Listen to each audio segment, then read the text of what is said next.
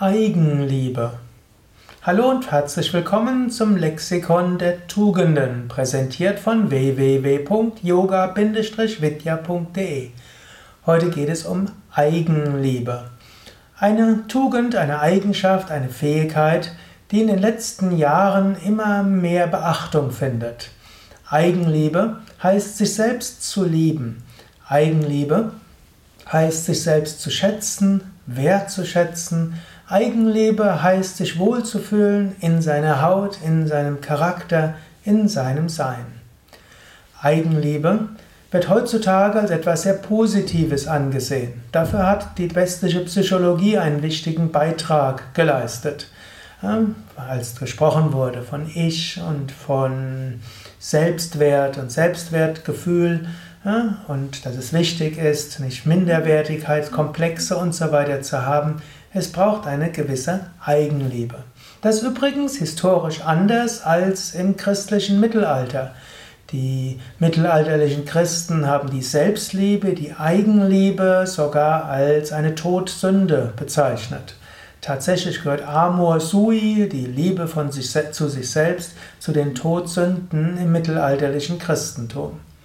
Aber vermutlich ist es einfach unterschiedlich verstanden.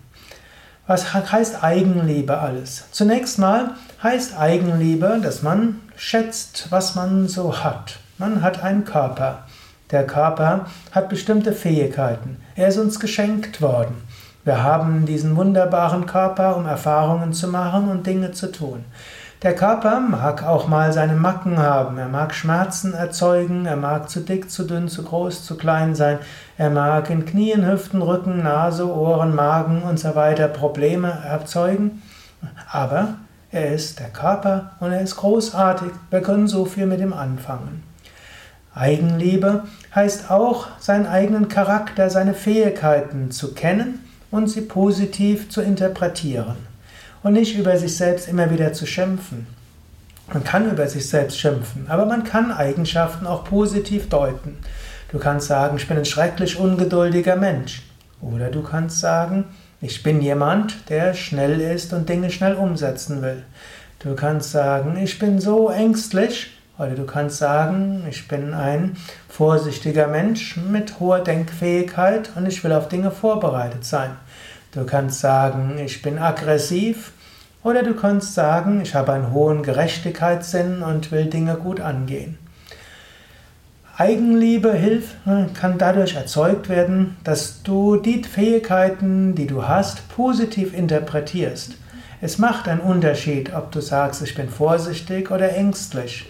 Wenn du sagst, du bist vorsichtig, dann interpretierst du es anders und du lebst es auch anders. Manchmal haben Worte eine gewisse Bedeutung. Das heißt, also sind verschiedene Aspekte von Eigenliebe.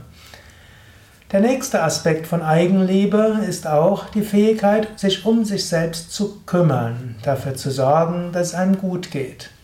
Es ist wichtig, dass man für andere da ist. Und ich bin ja Yoga-Lehrer und spiritueller Lehrer und ich sage, uneigennütziges Dienen ist ganz besonders wichtig. Es ist wichtig, in der Berufswahl zu überlegen, wie kann ich meine Talente zum größtmöglichen Guten einsetzen. Es ist wichtig zu überlegen, wie kann ich eine positive Kraft im Leben anderer Menschen sein. Es ist wichtig zu schauen, wo kann ich mich engagieren für andere. Es ist wichtig, immer wieder zu überlegen, wie man mit den Menschen, mit denen man zu tun hat, so sprechen kann, so sich gegenüber ihnen verhalten kann, dass es für sie gut und positiv ist. Um aber gut für andere da sein zu können, musst du dich auch um dich selbst kümmern. Du musst dafür sorgen, dass es dir auch gut geht. Du kannst nur das geben, was du hast. Natürlich, eine gute Weise wäre, du öffnest dich und lässt es durch dich fließen. Gottes Liebe, Gottvertrauen hilft, dass du dich verbindest mit dieser Kraft.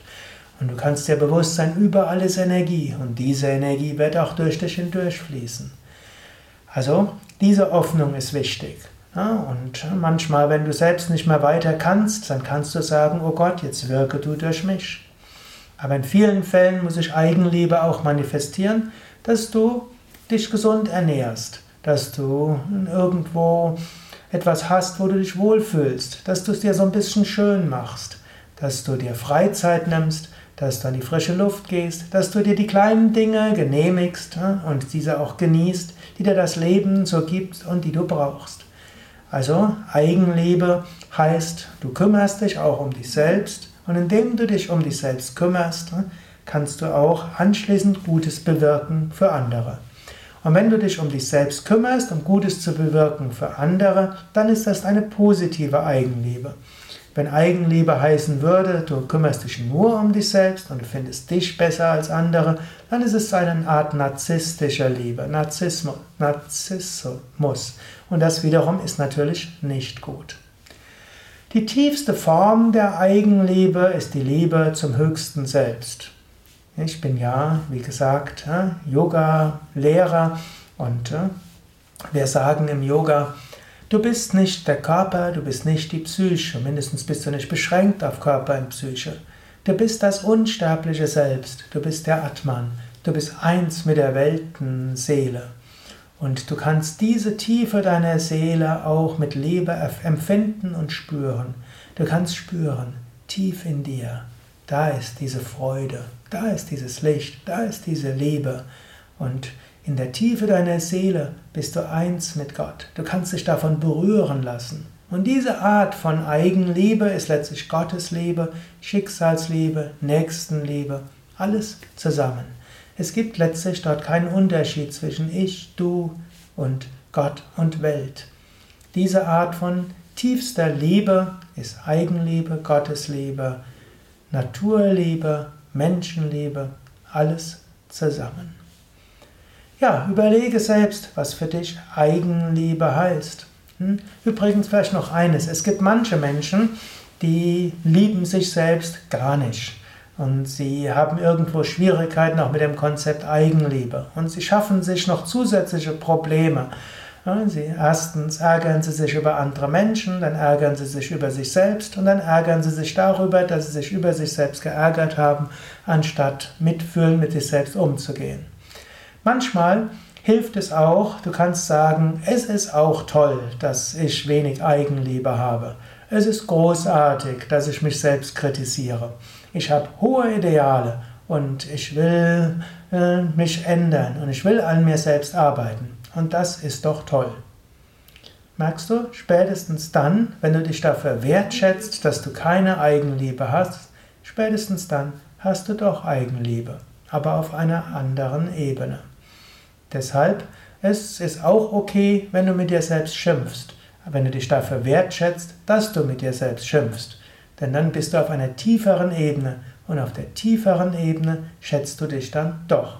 Nur an deinem Charakter willst du arbeiten. Also verschiedene Möglichkeiten, Eigenliebe zu leben, verschiedene Möglichkeiten natürlich auch mit dir selbst umzugehen und verschiedene Möglichkeiten, über einen guten Umgang mit dir selbst Kraft zu schöpfen, um Gutes zu bewirken in dieser Welt, besser dienen zu können, helfen zu können, für andere da sein zu können, für Nächstenliebe, Engagement und Mitgefühl.